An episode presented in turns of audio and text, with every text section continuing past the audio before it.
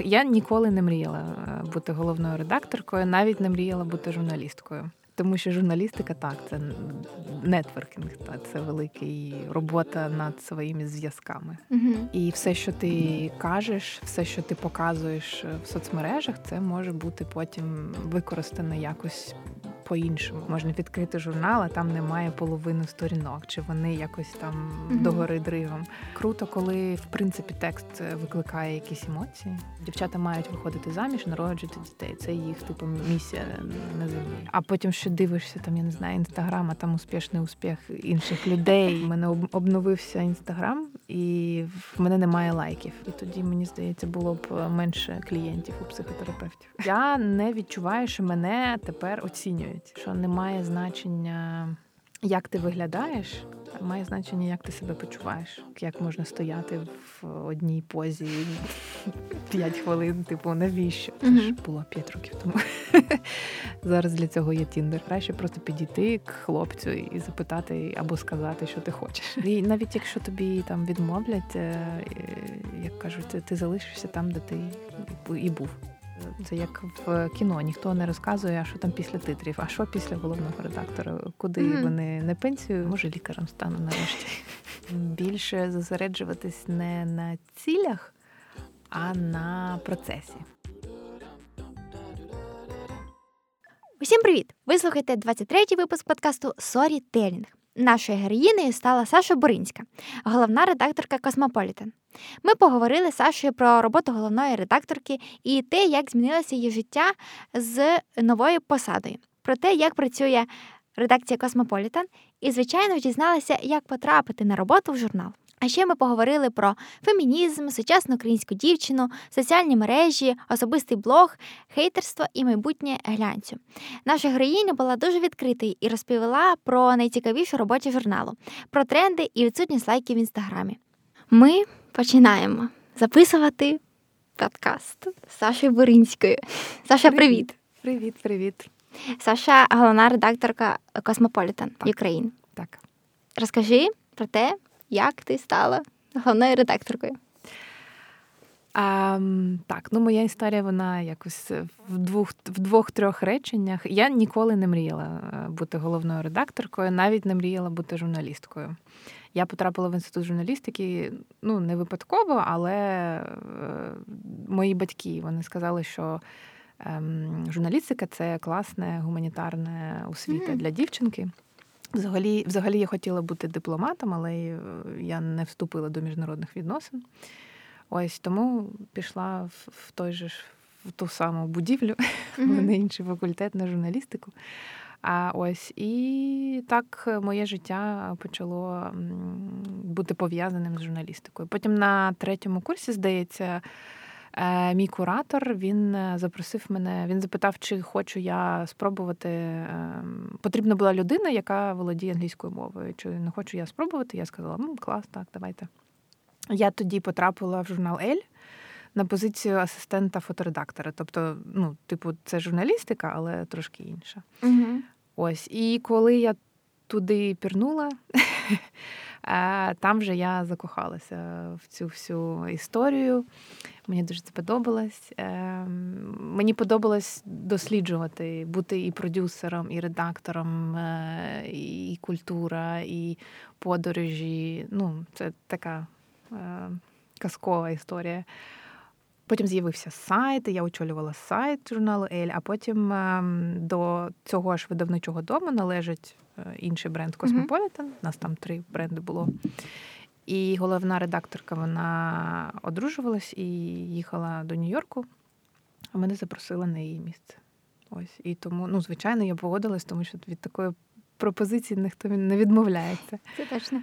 Ось і так я стала головним редактором. Ніколи не мріяла, і взагалі мені здається, тоді я якось ем, інакше сприймала це. Мені здавалося інакше. Ну, типу, бути головною редакторкою. Це як з фільму е, Диявол носить ага. Прада.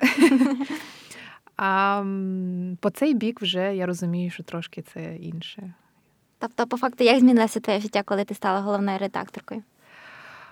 Мені здається, я подорослішала е, дуже сильно ментально і дуже дуже багато відповідальності. І я стала такою більш е, приземленою, якщо можна так сказати. Е, ну, взагалі дуже змінилося життя. Я не знаю, чи то на краще, чи на погане, mm-hmm. тому що це просто по-іншому. Це як коли ти, я не знаю, закінчуєш школу і йдеш до університету. Просто щось інакше. А як е, інші почали до тебе ставитися? З'явилися люди, які е, там кажуть, що ой, захоплююсь вашою роботою, mm-hmm. хочу з вами познайомитись, е, поціновуючи журналу і бренду. В принципі, друзі вони і залишились друзями. Mm-hmm. Більше з'явилося знайомств, коло знайомств. Я з, біль... з такою кількістю людей познайомилася за ці п'ять років. Тому що журналістика так, це нетворкінг, та це великий робота над своїми зв'язками. Угу. Ось що ще змінилося. Ем, Увага до мене більше. Якщо е, раніше до цього я не дуже багато задумувалася над тим, що я б там пощу в інстаграм угу. і все таке, то коли ти. Е, на вже більш такій високій посаді, то я вже думаю, що мені писати, що моя думка може бути використана потім проти проти мене і так далі. Тобто всі починають слідкувати за тобою більше, з'являються, напевно, якісь прихильники. Ну, не те, що прихильники, а увага, так. Тому mm-hmm. що я можу, ну, взагалі, зараз за часів там інстаграму і соціальних мереж, в принципі, ну я вважаю, що це таке зброя нового часу. І все, що ти кажеш, все, що ти показуєш в соцмережах, це може бути потім використане якось по-іншому. Я дуже уважно стежу за тим, що я кажу, роблю, як я виглядаю в цьому світу. Тобто я знаю людей і блогерів, які повністю там викладають своє життя е, до деталей.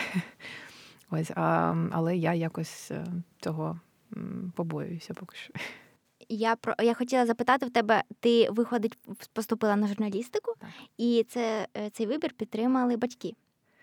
От а е, часто буває, що батьки навпаки кажуть, що журналістика це не серйозна професія, потрібно там йти на якісь більш е, зрозумілі економіст, юрист і так далі.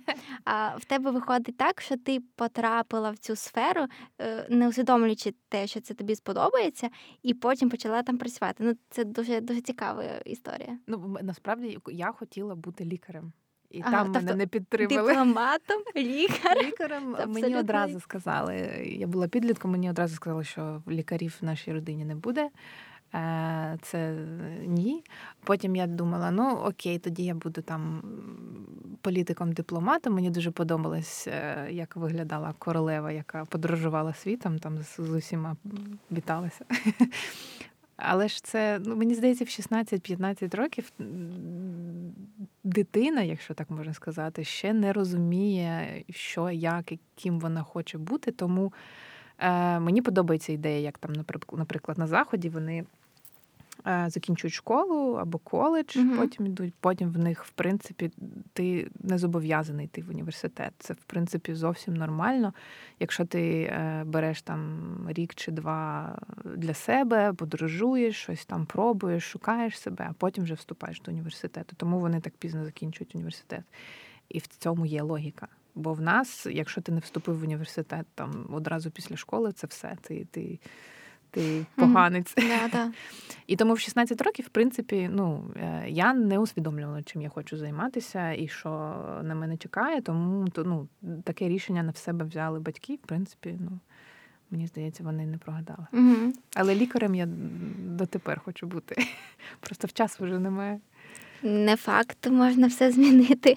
Ну, щоб стати лікарем, це треба там вчитися 7 років, потім ще інтернатура там ще 7 років, тобто 15 вільних років, ну не знаю. І потім це я тільки там, я не знаю, медсестрою стану. А ти хотіла бути лікарем? Okay. Е, ну, Мені, в принципі, подобається все там, е, як е, влаштований організм, і не знаю, мабуть, або хірургом, або якимось терапевтом. Mm-hmm. Щось таке. Напевно, тому ти в журналі піднімаєш якісь е, теми пов'язані з здоров'ям, тілом. А, Ну так, я, до речі, в нас є там редакторка beauty, uh краси, редакторка fashion, а є там ем, рубрика Стиль життя, де про здоров'я і все таке інше. І це моя рубрика, я її завжди веду. Мені дійсно подобається писати про все таке. Класно. Ти також згадала, що певний час ти працювала асистентом. Угу. Розкажи про те, чим займається асистент, наскільки це стресова робота. Е, Ну, це було дуже давно, і в угу. принципі, той асистент, і, напевне, зараз асистент це зовсім інші речі. На той час асистент фоторедактора ем, це була людина, яка е, в мої обов'язки входило листування з французьким офісом. Угу. Так, ми, Бо е, в будь-якому журналі кожен кожен малюночок, кожна фотка, кожний там, я не знаю, листочок, зображення, е, воно належить комусь. Тобто, або воно з фотобанку, або з хед-офісу, тобто е, міжнародна ліцензія. Е, і тому багато зйомок ми е, просили у нашого хед-офісу во Франції. І ось цим я і займалася. Mm-hmm. І пошуком, наприклад, там редактор надає тему, текст, там, я не знаю, помади. І я шукала у фотобанках якісь зображення, які відповідали цій темі. То це це моя була така маленька робота. Е, перейдемо до твоєї позиції зараз. Розкажи, як виглядає твій робочий день приблизно? Чим займається головна редакторка? Е, ну, мій робочий день 2021 чи 2019 це зовсім різні речі. Про які саме? До ага. пандемії чи зараз? Це дуже цікаво було б дізнатися і порівняти їх. До карантину ми всі е, ходили в офіс, і це дуже було суворо е, з 10 до 7. Ну, не, не з 10 до 7 суворо. А я маю на увазі, що мали ходити в офіс і сидіти, і працювати іноді там зйомки, але в принципі це була така офісна робота, і багато хто просив, казав, що давайте якось там дистанційно, але це було як ми не ми не зможемо зібрати всіх людей. Це буде mm-hmm. взагалі крах, роботи не буде. А потім якось 20-й рік показав, що нічого не страшного не відбулося. Якось ми змогли. І зараз ми працюємо віддалено. В нас як такого вже офісу. Ну, тобто він є, адреса є, але туди ніхто не ходить. Угу. Ось тому, якщо в 19-му році мій день виглядав, там, я не знаю, прийти в офіс, е, випити кави, перевірити пошту, потім я працюю, виходжу там на якісь зустрічі. Ну, тобто, все навколо офісу відбувалося, то е, зараз це я можу працювати навіть біля моря, як минулого uh-huh. тижня практика показала. І який тобі варіант більше подобається? Ну, я починаю е, входити в цей раш. Мені потрібні люди. Тобто мені дуже важливо піти з кимось там кави випити, е, поговорити, обмінятися енергією. Тобто я не можу довго сидіти вдома сама. Мені я хочу відчувати життя. Тому я була одна з тих, хто перша там після карантину в нас були спроби повернутися до офісу. І я ходила в офіс, мене це якось налаштовувало на робочий лад. А потім зараз дивлюся, ну, в принципі, можна якось так організувати роботу, що mm-hmm. ти навіть більше встигаєш, тому що ем, не витрачаєш час на дорогу. І більше проєктів я можу взяти, і якось не знаю, сам собі режисер в цьому плані. Розкажи, як працює редакція середини? Так, як вона працює? Ну, в є редактори, які відповідають за свої там від... рубрики, mm-hmm. так? Вони е, ну я їх називаю такі своєрідні головні головні редактори з підрозділу свого. І вони вже співпрацюють там, якщо є така можливість з фрілансерами, з авторами, mm-hmm. з фотографами і роблять контент для своєї рубрики. Я як людина, яка в принципі тримає руку на пульсі всього, щоб там, наприклад, весь журнал не виглядав як різнокольорове щось непоня... да. незрозуміле, а щоб воно все було е, в одному стилі з якоюсь ідеєю. Ну і якісь великі там зйомки, зйомка обкладинки теж е, я беру активну участь. Тому... Це, напевно, найцікавіший момент в виході журналу. І його публікація, очікування того, як вже вийде, ти потримаєш цей паперовий варіант. Ну, Такий стресовий момент, да. тому що на кожному етапі може щось траплятися. І насправді, коли е, приходить перший тираж журналу, то ми в принципі, так, в такому обережному очікуванні, тому що е, буває, трапляється таке, що там на фабриці щось склеїли не так, і можна відкрити журнал, а там немає половини сторінок, чи вони якось там mm догори дригом. І ти розумієш, що це і в тебе, і поряд, і так ще там декілька тисяч журналів, і це ну це жах, це страшний сон. Mm-hmm. Тому спочатку ми переглядаємо, щоб весь журнал виглядав нормально, щоб нікого там фарбою не не, не зафарбували, бувало і таке. І потім вже приходить таке ем, відчуття задоволення, що ось він з'явився такий довгоочікуваний номер. Клас. Що тобі найбільше подобається у своїй роботі? Можливість е, доносити якісь ідеї, які мені цікаві, які, якими я переживаю, якщо так можна сказати. Це в мене може бути якась там думка, ідея, і від від початку, коли вона з'явилася, і потім її підтримали дівчата, і і ми щось зробили, якийсь проєкт, я не знаю, написали якусь статтю, і потім вона з'явилася в журналі, і потім ще отримали якийсь фідбек від е, читачок. Це ну, це такий допінг, дуже крутий. Дуже крутий. Ну, воно це дуже круто, коли ти можеш донести якусь свою думку до інших людей такого масштабу, але і велика відповідальність теж. Угу. А як щодо формату журналу, оскільки глянець він е, втрачає свою актуальність часом? Ось і як ви ведете свої соціальні мережі, е, сайт, і що ти думаєш про майбутнє глянця загалом? Ну так, зараз дуже е, такий період трансформації взагалі в світі, і в глянці теж.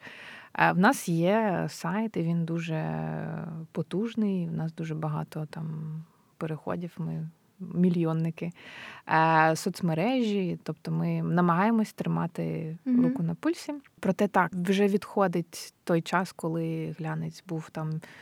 Щомісяця, тому що люди вже є інтернет, є соцмережі, ти ну, можеш дізнаватися новини за декілька секунд з іншого сторони планети. Да? А раніше чому глянець він такий був ем, е, популярний? Тому що звідки ти ще будеш брати інформацію? Тобто всі новини були в журналах, в газетах і там з показів, все це дізнавалися люди саме з е, журналів. Зараз це вже не потрібно, тому мені здається, що журнали вони стануть більш таким е, для натхнення для якогось такого часу побути з собою, щось е, почитати таке, що буде актуально не тільки там сьогодні, завтра, а вже пізніше, щось подумати. Ось, але ну мені здається, що вони все одно будуть. Е, тому що це як з книжками та кіндлами. Mm-hmm. Я завжди люблю розповідати цю історію, що колись, коли це було років 10 назад, з'явилися кіндли, електронні книжки, і всі казали, все, Е, книжок більше не буде, електрифікація. І Я пам'ятаю, як в е, ці заголовки, коли в Нью-Йорку зачинялися магазини з mm-hmm. книжками, все. Десь 5 років пройшло, почали повертатися паперові книжки, а зараз взагалі якийсь бум е, на паперові книжки. Кінли ніхто не згадує. І з'являються нове покоління цих книжок, і такі обкладинки, і всі випускають паперові книжки, стільки дизайнерів, стільки ідей. Ну, взагалі, зараз подарувати книжку це такий класний подарунок, і повертається тренд на читання. Mm-hmm. Тому так і тут е, ну, зараз е, журнали так трошки підходять, а потім вони якось повернуться в іншому, з іншим якимось поштовхом, з іншою якоюсь. Mm-hmm ідеєю, напевно. Але напевно. Ти правильно сказала, що е, журнали стають більше для натхнення і для того, щоб їх перечитувати там з часом. Mm-hmm. Тобто, е, виходить, інформація в них е, має залишатися актуальною і статті, матеріали мають бути більш е, такими е, далекоглядними. Mm-hmm. І, відповідно, більше е, з свого боку, як редакторки, має бути уваги до контенту, який ви публікуєте. Наскільки це змінюється якості? Змінюється дуже. Я навіть пам'ятаю, як е, в журналах ми там ще в Ель е, була ціла рубрика новини, і ми справді там писали новини. Ну, це було насправді не так вже давно. Mm-hmm. Зараз вже це не актуально. Космо відрізняється від інших журналів, тим, що ми не фешн-глянець як таковий.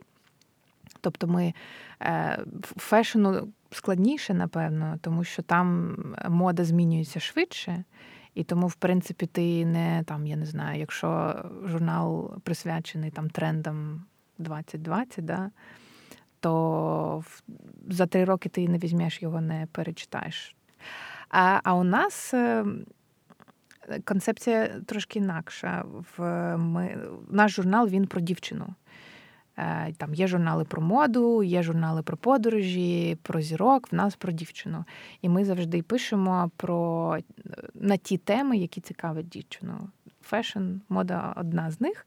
Тому ми ми пишемо там, як вдягнутись, але більшу частину ми все ж таки присвячуємо якимось там темам а поговорити. Mm-hmm. Психологія, кар'єра, щось е, нетленка. Стосунки. Стосунки, тому що, в принципі, Космополітен, до речі, вже більше там 130 років. І в бажаннях людини небагато чого змінилося. Ми всі хочемо бути там щасливі, досягати своїх там цілей і все таке. Тому теми залишаються ті ж самі. Просто обставини змінюються, mm якісь додаткові умови з'являються, а бажання людей залишаються такими самими. Як е, тренди штатів і стандарти е, журналу е, відповідають і пересікаються з українським варіантом? Вимоги вимога тільки одна, щоб це було актуально для сучасної дівчини. Mm-hmm. Якщо сучасна дівчина цікавиться біткоїном, ми напишемо про біткоїни, і штати теж напишуть про біткоїни. Якщо вона там, я не знаю, механікою якоюсь буде цікавитися, або я не знаю, рожевими сукнями, ми теж про це напишемо. Тобто немає, ну, єдина, не те, щоб скажу, заборона, але така тема, якої ми не торкаємось, це діти. І це щодо всіх космо в світі, тому що не тому, що ми не ненавидимо дітей, ага. а тому, що ми вважаємо, що для цього є окремі видання, які спеціалізуються на тему на темі, як е, виховувати дітей. Ми про дівчину. Якщо це з точки зору, типу, як там.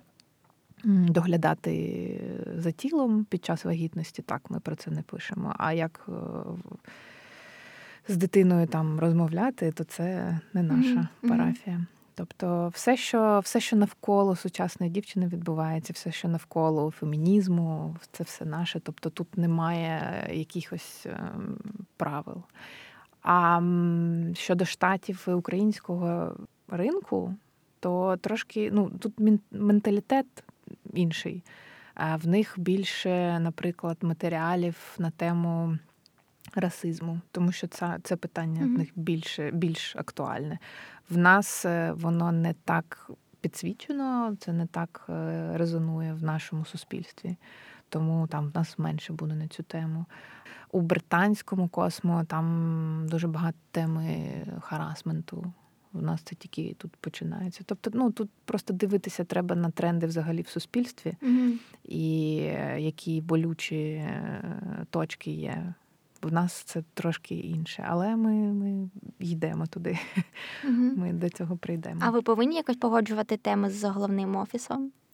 Та е, обкладинку, можливо, там? Обкладинку так, ага. а теми ні. Ну, тобто, е, з обкладинку, якщо це е, українська героїня, то ми маємо там запропонувати їм цілий профайл, так, хто вона, що вона, чому вона заслуговує бути на обкладинці. Вони кажуть там так чи ні, і потім вже ми доробляємо, пропонуємо їм образи, в яких вона буде, і так mm-hmm. далі. Ну, Тобто, це дуже такий кропіткий Е, і трошки складний процес. Якщо це іноземна зірка, то, як правило, вони роблять цю зйомку, ми її просто беремо і ми погоджуємо просто розташування тексту на обкладинці, кольори, там щось типу таке. Але це тільки обкладинка. Е, Якою ти бачиш сучасну українську читачку Космо? І як вона змінювалася впродовж цих п'яти років, коли ти працювала? Мені дуже подобається те, як зараз е, в яку сторону рухається там українська дівчина-читачка. Е, вона починає бути більш впевненою в собі. З'являється е, ця свобода думки і самовираження. Тому що я пам'ятаю, ну, взагалі, Космополітен це про фемінізм, такий здоровий фемінізм. Тобто, ми в нас прийнято вважати, що фемінізм це що ненавидіти чоловік, чоловіків, не брити ноги, і все таке. Да, да. Але в нашому розумінні фемінізм це просто рівні права і можливості хотіти досягати е, такого ж самого, як і чоловіки. І тому зараз я дивлюся, що в принципі дівчата починають ем, відчувати цю силу, що вони можуть і це дуже круто. І що є там різні орієнтації, є різні кар'єрні шляхи, є, в принципі, є вибір. І якщо там раніше ці були дуже сильні стереотипи щодо жінок, там mm-hmm. що вона повинна щось, вона там сидіти вдома, борщі готувати. І якщо дівчина хоче, я не знаю, кар'єру будувати, то як це? Ні. То зараз е, потрохи відходимо особливо молоде покоління. І, в принципі, кожна людина, не тільки навіть дівчина, може обирати, що вона хоче.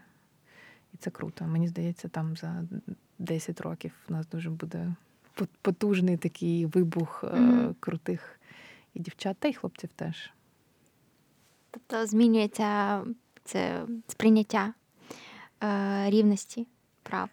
Ем, щодо рівності прав нам ще працювати і працювати, mm-hmm. тому що все ж таки, ну, ми кожен з нас е, ми живемо в своєму такому баблі, в нашому людей поряд. І коли ти виглядаєш з цього баблу, то там зовсім інші люди.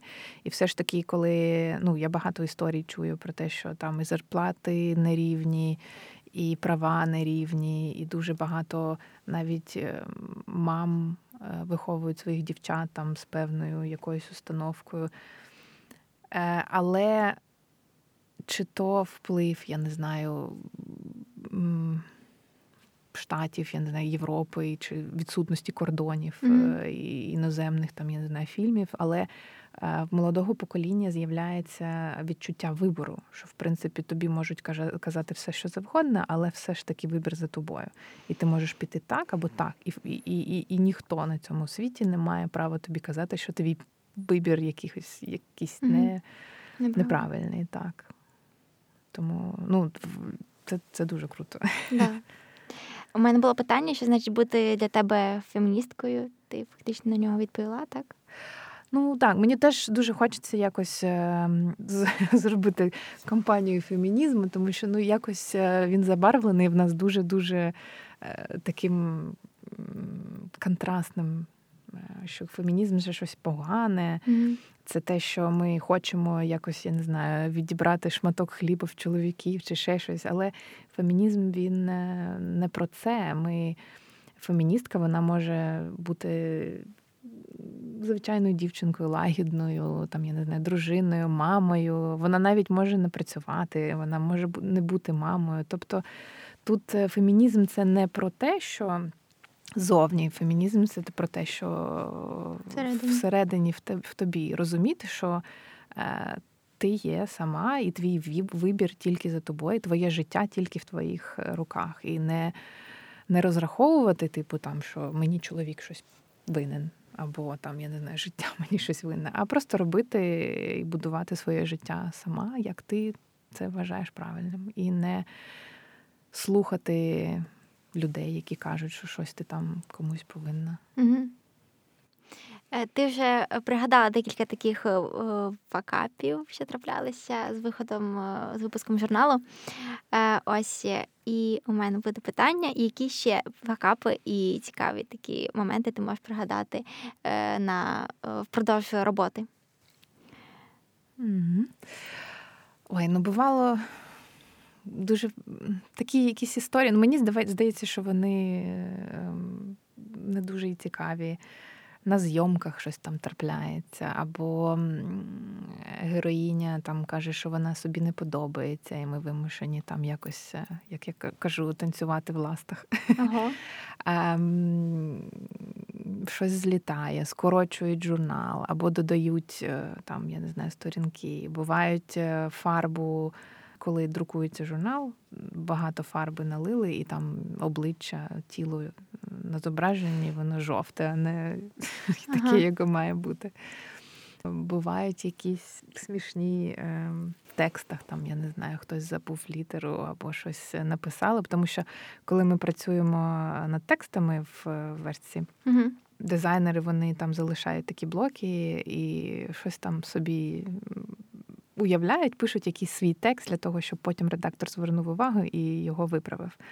Але іноді ця комунікація вона порушується, і цей текст, який придумав дизайнер, він так і залишається.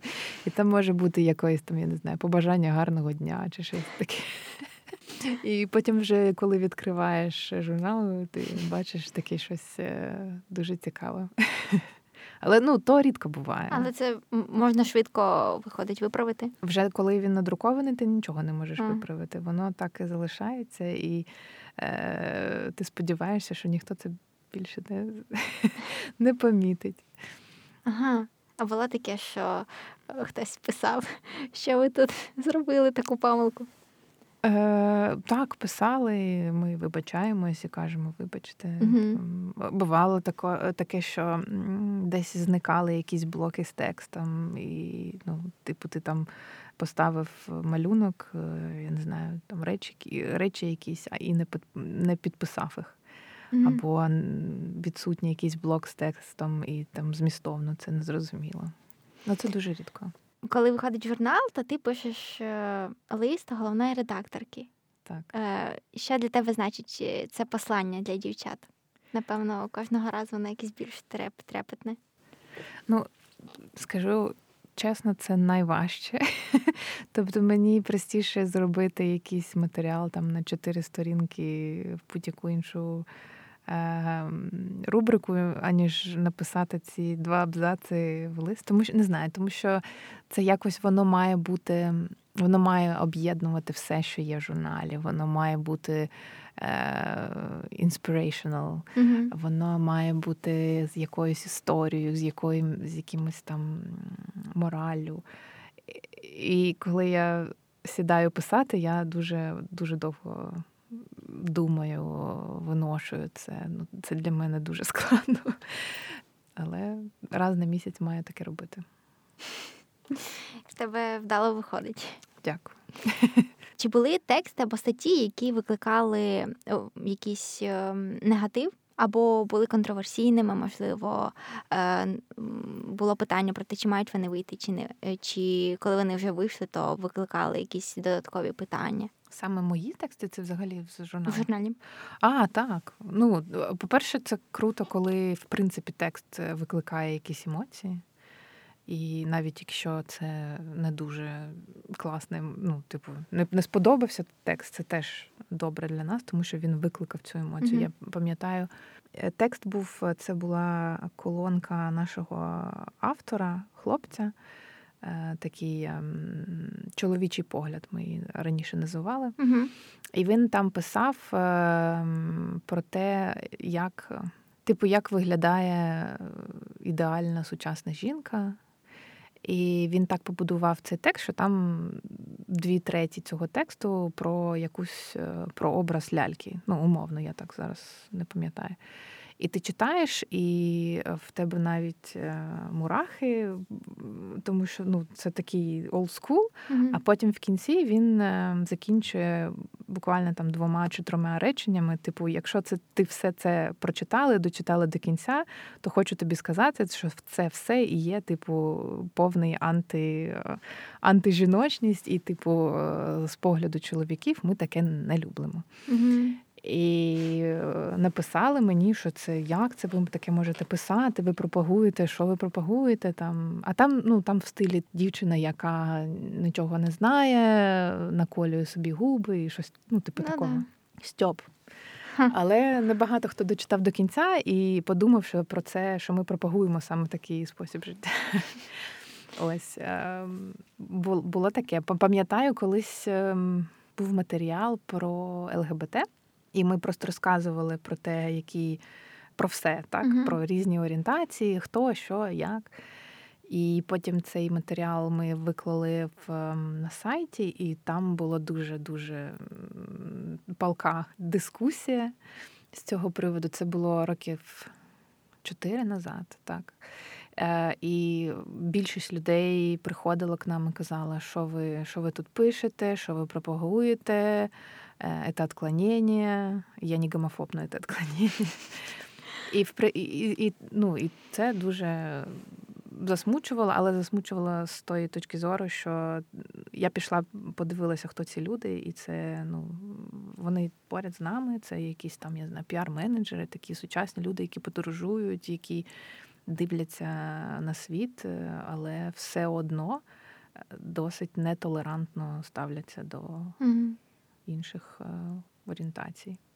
Те ж саме було, здається, про фемінізм теж. Тому що, в принципі, як би мені не хотілося, але все ж таки більшість жінок в нашій країні вони заточені на те, щоб зробити родину і вийти заміж. Тобто, це одна така велика ціль їм не пояснюють, що далі. Тобто вони все ж таки виходять заміж, народжують дітей, і потім в них е, трапляється така криза, а що далі? Тому що це ж було найголовніше в житті. Їм не дорозповіли про те, що щось може бути інше, що ти можеш розвивати себе, що ти можеш е, будувати якусь кар'єру або там навчатися. Угу. Коли ми писали цю статтю про фемінізм, про те, що ти можеш якось там в різні сторони розвиватися, то багато дівчаток писали, що, типу, навіщо? Чому ви пропагуєте е, таку е, поганий цей фемінізм? Е, що ви кажете? Дівчатам дівчата мають виходити заміж, народжувати дітей. Це їх типу місія на землі. Ну, в принципі, не хочу засуджувати в кожного свій вибір, і якщо дівчина хоче бути мамою і не працювати, сидіти вдома, я тільки за. Ну, не я, я тут не, не боженька.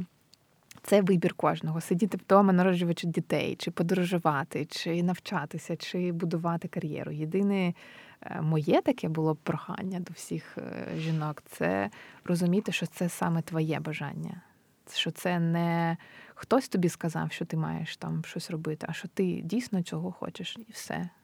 І тоді, мені здається, було б е, менше клієнтів у психотерапевтів. Класно. Дякую тобі. Дякую. Чи були у тебе плани та ілюзії, які призвели до розчарувань? Плани, ілюзії. Ну, звичайно, в мене все е, йде не за планом. Ну, і, в принципі, там минулий рік показав, що як би ти не планував своє життя, все одно все, все одне піти. буде так, так, як так, природою вона там влаштована. Ну, якось я там не знаю. Я, Коли мені було 20, я уявляла, що там в 30 я буду десь е, жити в Лондоні, е, в мене буде е, золотий ретрівер, двоє дітей і, і все таке. Але склалося інакше. В мене немає поки що ні собаки, ні дітей. І живу я в Києві, і в мене посада головного редактора. Я подорожую багато. І, в принципі, ну. Життя пішло не за тим планом, але я не можу сказати, що воно якось гірше склалося. Е, ну, Воно просто інакше, і я щаслива від того, що саме так воно склалося. Тому не знаю, планувати. Я планую щось там на на тиждень-два. Це особливо зараз. Із розчарувань, напевне, так, напевно, всіх якісь, я не знаю, у у, людях розчаровуєшся, а в когось навпаки закохуєшся, розумієш яких, якісь інші елементи цього життя. Наразі на думку не спадає щось таке розчарування года. Коронавірус. Ну насправді в мене е, немає такого, що коронавірус там це щось погане для нас е, сталося. Знову ж таки, це щось інше. І я пам'ятаю, як до цього е, був такий у всіх, і в мене теж шалений е, темп життя.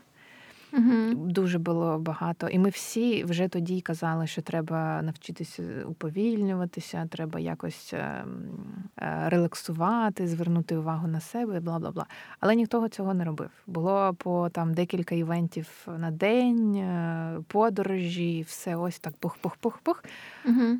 І світ, в принципі, показав нам, що ну не хочете по-хорошому, давайте ось так. так. так. І всі сіли вдома і звернули увагу на тих людей, хто поряд звернули увагу на дітей, звернули увагу на свій е, побут, який на, mm на, на свій дім. І це дуже круто, тому що зараз е, ну і почали уповільнюватися, почали заглядати всередину mm-hmm. себе. Тому ну мені здається, це навпаки класно, що так би самі ми б ніколи напевно. Ну, ми б казали б так, так, це дуже важливо, дуже важливо.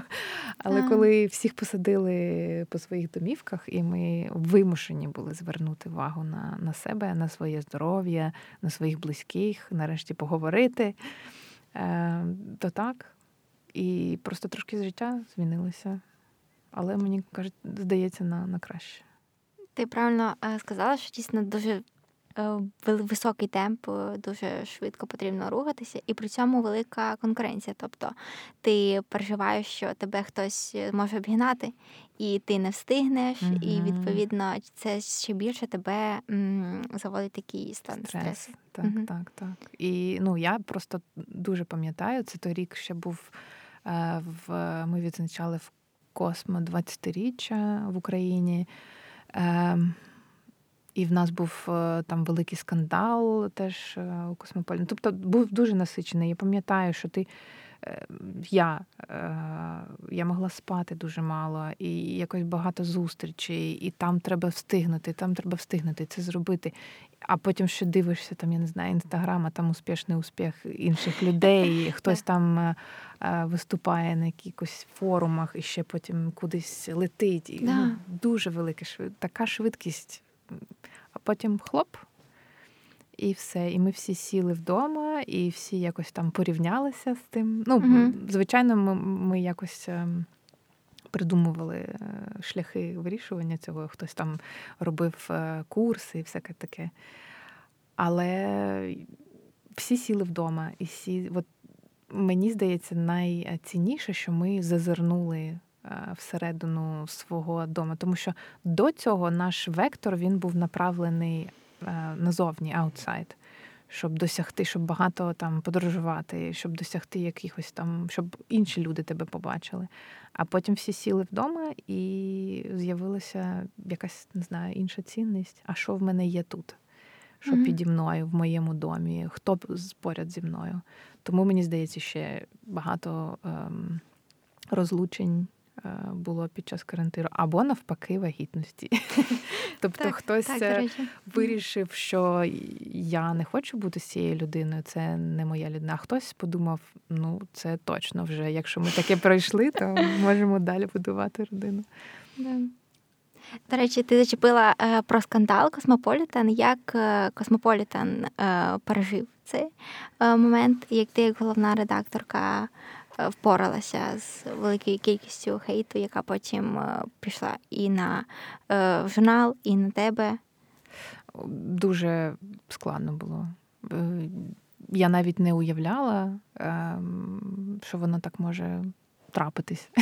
Mm-hmm. Все починалося як просто щось типу пост, хтось щось ляпнув, а потім воно виросло в дуже великий такий скандал.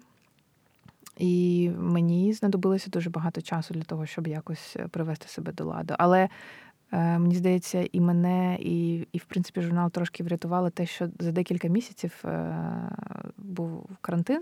Угу. І змінився вектор. Так, ну всі почали вже забули, всі почали про інше думати, і ну, це нас так трошки, ну, напевне, врятувало тому що ми не знали, що робити, як нам погрожували, і ми ж вперше стикнулися з такою з такою проблемою. Тому ми не знали, як далі там це буде. Це велика для мене особиста наука, що все ж таки соцмережі, інтернет це зброя. Mm-hmm. І треба дуже-дуже сильно думати перед тим, як ти щось е, робиш. Тому що воно не зникає, по-перше, безслідно, навіть якщо ти видаляєш щось. Е, а по-друге, воно має ефект розповсюдження, і це як в той, в тій історії про метелика, да? що воно метелик може взмахнуть крилом mm-hmm. з одної сторони землі, і воно приведе к последствиям на другому кінці. Ти можеш щось ем, сказати, абсолютно не задумуючись, що воно якось може перерости. І потім вже це неможливо зупинити. Тобто це важливо розуміти, що коли ти починаєш працювати на бренд, е, в даному випадку на Космополіта, на журнал, то е, всі починають більше стежити за твоїми і соціальними мережами, і ти також під е, прицілом, можна так сказати. Тобто це може вплинути не тільки на тебе, на твою репутацію, mm-hmm. а й на репутацію журналу. І дуже викликати великий резонанс, хейт. Так, так, звичайно. І не тільки тому, що ти там е, за те, за тобою стежить більше людей. А в принципі, якщо в шапці в профілю в тебе є назва будь-якого бренду, то ти вже несеш не тільки відповідальність за там себе, а ти як частина якогось бренду. Ти відповідаєш за репутацію цього бренду, mm-hmm. ти впливаєш на цю репутацію, і тому важливо це пам'ятати. Я колись розповідала таку історію. Це, здається, журналістка, чи вона піарниця, вона зі штатів, е, і вона вона навіть потім книжку написала про це. Е, вона летіла з Нью-Йорку, з Америки, з Америки ем, до Африки, до Південної Африки, так. І вона ем, в неї було, типу, там в Твіттері 300 підписників. Ну, дуже-дуже мало. І вона перед тим, як сісти в літак, вона е, твітнула, що там, типу, там е, лечу в е, Південну Африку, ой би не заразитися снідом, ахаха, а я ж біла, тому мене це не загрожує. Ну, щось, щось типу таке ну, вимкнула телефон, сіла в літак, і там скільки 10 годин летіти. За ці 10 годин хтось з її підписників це mm-hmm. перепостив, і воно розлетілося. Ну, тому що це така. Вона була просто ці 300 підписників, це її друзі там mm-hmm. були. Воно стало настільки масштабним, що за ці 10 годин її встигли вже звільнити з роботи. Е, там якісь вже були е, угрупування по її ліквідації. Ага. І коли вона прилетіла ем, до Африки, її навіть не пустили. Тобто вона увімкнула телефон і на кордоні вже знали, хто вона, і сказали, типу, get out. І вона повернулася і не могла знайти декілька років роботу. Її всі хейтили там е, стежили за нею там біля будинку. Вона дуже довго там терапію проходила. Ну, це вдарило дуже сильно. Просто твітнула людина про пожартувала. Да. І потім вона пройшла цей шлях, вона написала книжку, на жаль, не пам'ятаю, як вона називається. Така сила соціальних мереж зараз. Так, так. І ну, таких історій насправді багато. І там після цього ти розумієш, що до чого. Тоді починається величезна така хвиля. Тобто з'являється звідки з'являється дуже багато людей, які тебе починають ненавидіти. Ну, слухай, е, завжди будуть люди, які, яким ти не будеш подобатись. Починається велика така, знаєш, ненависть, і чомусь да. чомусь людям подобається типу виражати ці. Типу, хтось нафакапив, і о, давайте типу ще сильніше його задавимо. Ну, так, так, так. Але це ж е, не про мене, це про цих людей. Да.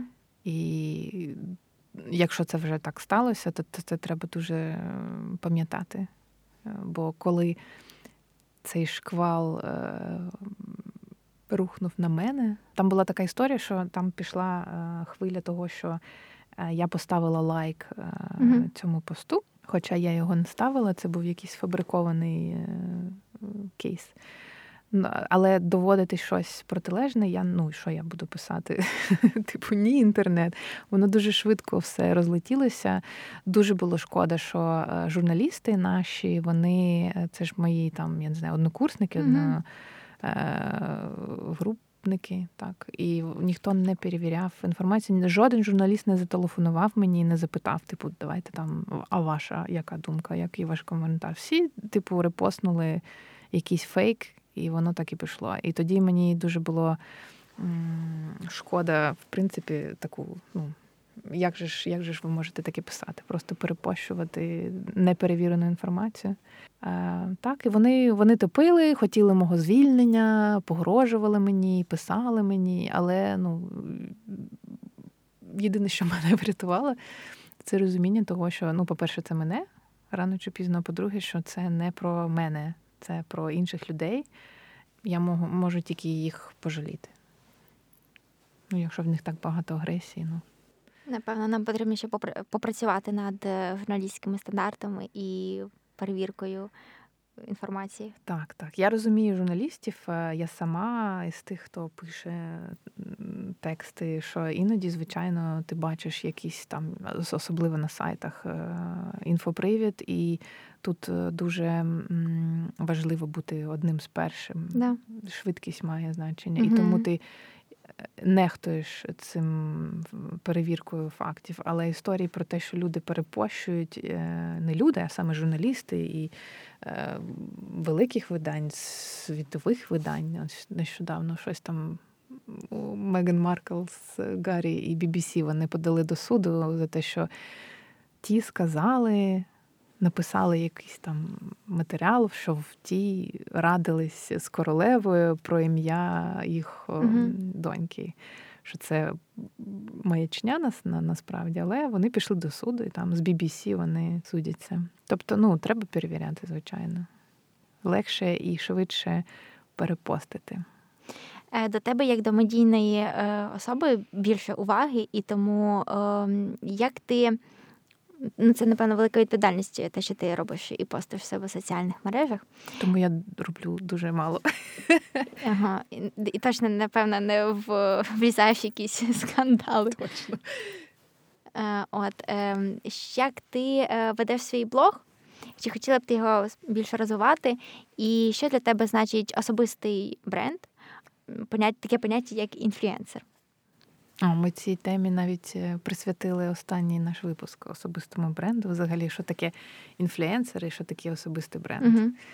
А, Звичайно, мені б хотілося більше е, розвивати там свій інстаграм, але я не завжди знаходжу відповідь, навіщо це мені. Якщо в принципі свої якісь там, ну якщо так можна сказати, амбіції, свої думки я можу реалізовувати в журналі або на сайті, або щось таке придумувати.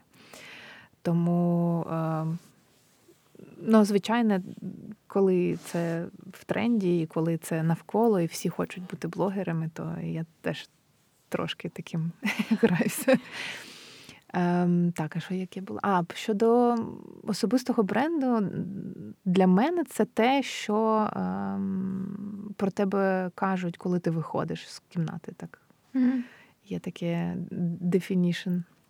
Тобто, це навіть не там не твої фотки в інстаграмі, не там не твоя позиція. Це такий твій образ, і він складається з декількох ем, речей.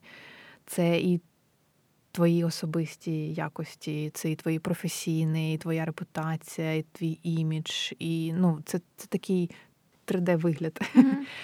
Um, і з мені здається, людей з сильним особистим брендом вони можуть е, не мати там великих охоплень, але вони знаються на експертизі. Тобто до них приходять е, запитати ем, їх думку. А інфлюенсери, в, е, в смислі блогери, угу. це мільйонники. Да? Там дуже великі охоплення а, і вони беруть кількістю своїх е, людей. Тобто там, ну, там не завжди можна прийти за експертизою, скажімо так. Тому ну, я, якщо обирати, то мені е, більше імпонує бути там людиною з сильним особистим брендом. Угу. Але ну зараз просто такий час, що ти маєш бути в соцмережах. Ти ти, ти ніхто, якщо в тебе немає там інстаграму або Фейсбуку. Ну, я так своїм, своєю мовою. Тому е, бути присутнім там в інстаграмі і мати якийсь вплив, це це, це, ну, це як само собою розуміючись. Я десь декілька тижнів тому в мене обновився інстаграм, і в мене немає лайків. Я не бачу кількість лайків е, інших людей, і люди не бачать лайків моїх. Угу. Наскільки це тобі допомогло? Це взагалі зовсім інша справа. Ага. Мені так подобається, настільки якось ем, по-іншому зараз сприймаю інстаграм взагалі. Тобто ти стала більш вільною у своїх е, постах? По-перше, я не відчуваю, що мене тепер оцінюють. І я не переживаю, типу, там скільки в мене лайків, там, я не знаю, 500 чи 1000, а скільки мені ще потрібно, щоб досягти там того того. Uh-huh. Е, У нас, в принципі, зараз така велика ця проблема в суспільстві оцінювання. Да? Ми всі на цьому, як в е, цьому серіалі е, Чорне дзеркало. Да. А інша справа це те, що я не бачу кількості лайків інших людей, і підсвідомо я вже зараз розумію, що раніше, типу, мало лайків, не цікавий контент, йду далі. Багато лайків, ага, подивлюся, що там кажуть. Ну, це так під дуже підсвідомо на, на автоматизмі. А зараз я не бачу. цієї цифри, і я вдивляюся в е, картинку, я вдивляюся в текст, е, прочитую. І для мене всі стали ну, не, не однакові, але немає цього. Ем, оцінювання, перегони за лайками, хто кращий, хто більший, хто оціненніший, типу такого. Це зовсім взагалі інший інстаграм, і я б хотіла, щоб у всіх так було. Але ну, ще є, звичайно, фактор там підписників, але я думаю, що вони щось придумають там з цим. Бо це це правда. Ми переживаємо про те, скільки ця фотка набере лайків, і Типу, ми можемо навіть засмучуватися, що так, е, так. ніхто нас ніхто нічого не прокоментував. Ми, типу, написали такий довгий і цікавий да. пост. А скільки комплексів у дівчат там у підлітків виникає просто тому, що вони хочуть бути схожими на дівчат, у яких там мільйон лайків, е, да. і вони себе недооцінюють, себе якось там не люблять. Не люблять, да. і вони намагаються якось себе змінити. Ну, Це дуже особливо те покоління, яке ви зараз там, їм десь скільки 25, які були підлітками, коли це тільки з'явилося. Тобто вони зараз вже більш-менш сформовані, і психологи, як то кажуть, б'ють на спалах. У мене власне питання, яке плавно переходить із цієї теми, що ми розпочали. Е, як ти навчилася приймати себе і своє тіло, і що ти які поради можеш дати дівчатам, як полюбити свою зовнішність? Це шлях, і тут ніхто е, не скаже, е, не дасть ніякої поради, тому що.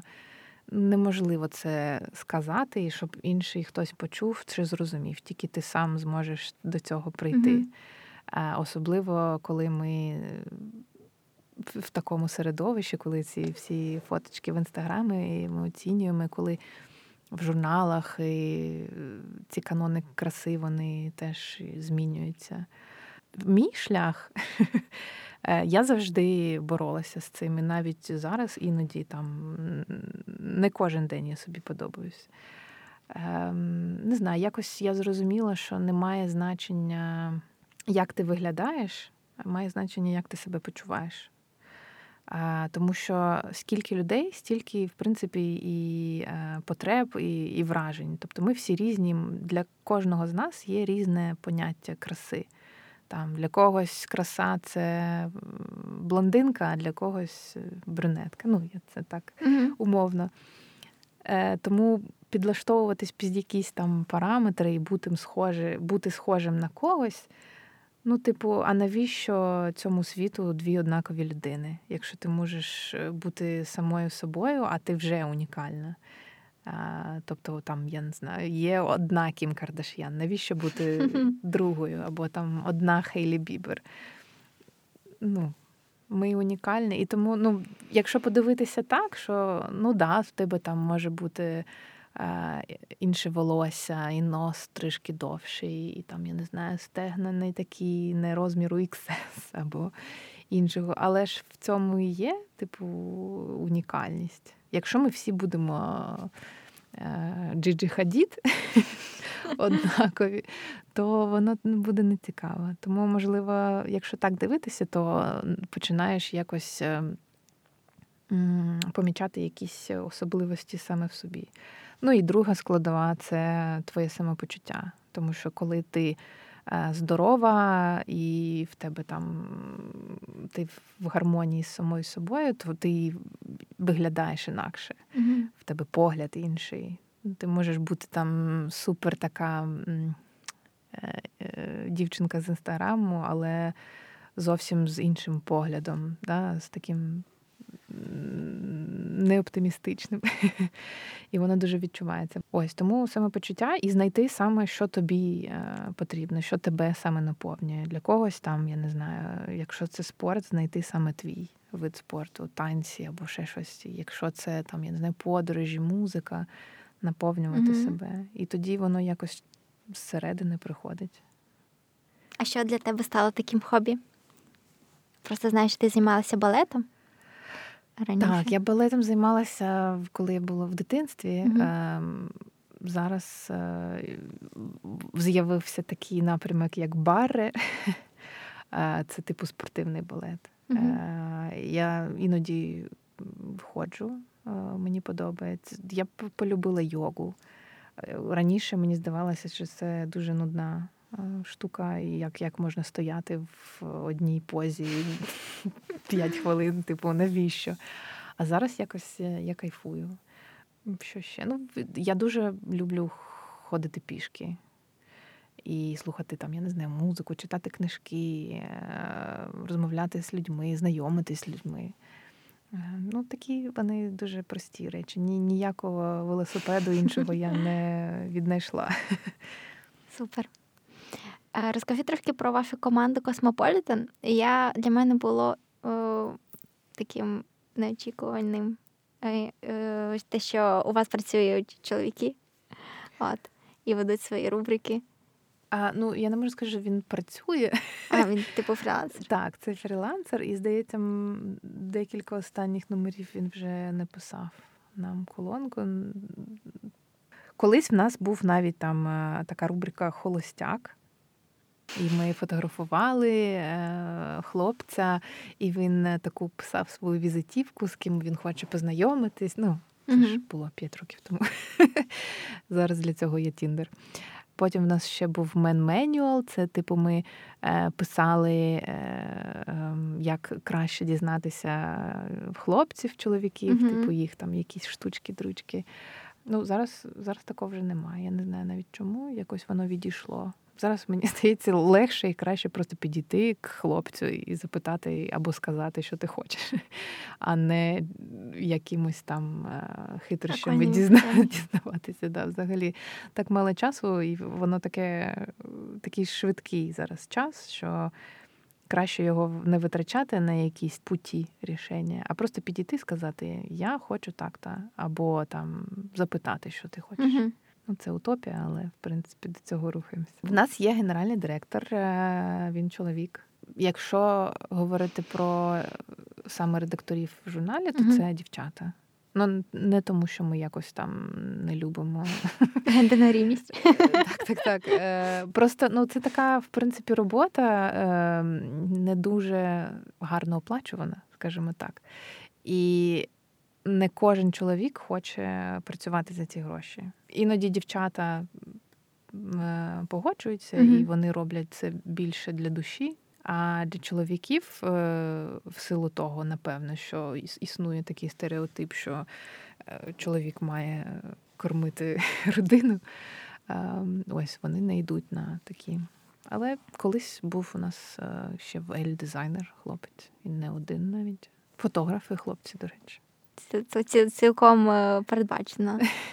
Уявляю, як якась дівчина потім е, підійде до хлопця і скаже йому те, що вона хотіла йому сказати, і потім напише, що це мені порадила Саша Боринська в подкасті.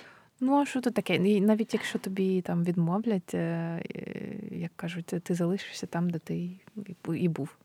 Ну, Відмова це теж відповідь. В принципі, не бачу нічого такого поганого. Ти ж не це тільки не робити, якщо ти накидаєшся на, людину з кулаками, або я хочу тебе обіймати. Так. Зараз е, там поставлю питання, яке всі тобі ставлять. Про те, як потрапити в редакцію Космополіта. Ем, написати на пошту на редакційну. Е, ми читаємо листи можливо, не дуже швидко там реагуємо або не одразу їх читаємо, але ми читаємо, ми не відповідаємо всім, тому що їх дуже багато. Але якщо текст нас зачепив, якщо ми бачимо в ньому якось, якийсь потенціал, то ми відповідаємо і кажемо, там давайте спробуємо з вами щось придумати. Тобто людина має відправити свою роботу і mm супровідний лист. Коротко. Можна навіть не супровідний лист, а типу там я такий-то, такий-то, мене цікавлять такі теми. Ось я вже мав досвід або не мав досвід. Буває. Угу, угу. Ну і все. Е, розкажи про, напевно, є такі ілюзії стосовно головних редакторів, ти бачиш глянцевих журналів. Е, що там вони отримують е, якісь переваги, там безкоштовну косметику, постійно ходять на вечірки, е, там кожна п'ятниця п'ють шампанське. Ось.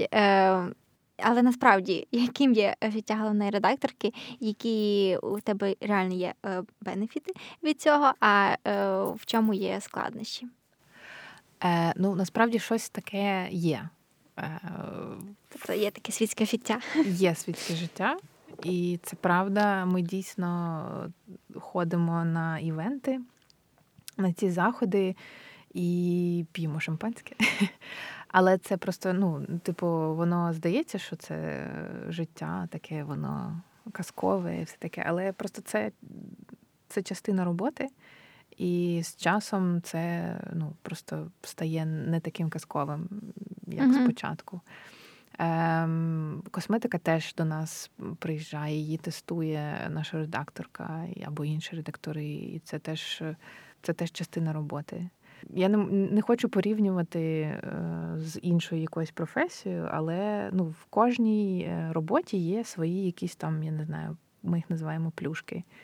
Для нас це можливість е, творчо підходити, там, я не знаю, робити чи писати на ті теми, які ми хочемо. Це, напевно, там якісь косметичні засоби, але є і дедлайни, є стрес, є маленька зарплатня, є купа речей, які ну, це обтяжують, скажімо так. Тобто інша сторона. Воно наче виглядає е, як з кіно, але ніхто далі там не, не, не дивиться, що воно далі що mm-hmm. за тим образом диявола носить Прада. Ну, тобто, ходити, наприклад, там на івенти, на заходи кожного дня це теж е, ну, такі... виснажливо.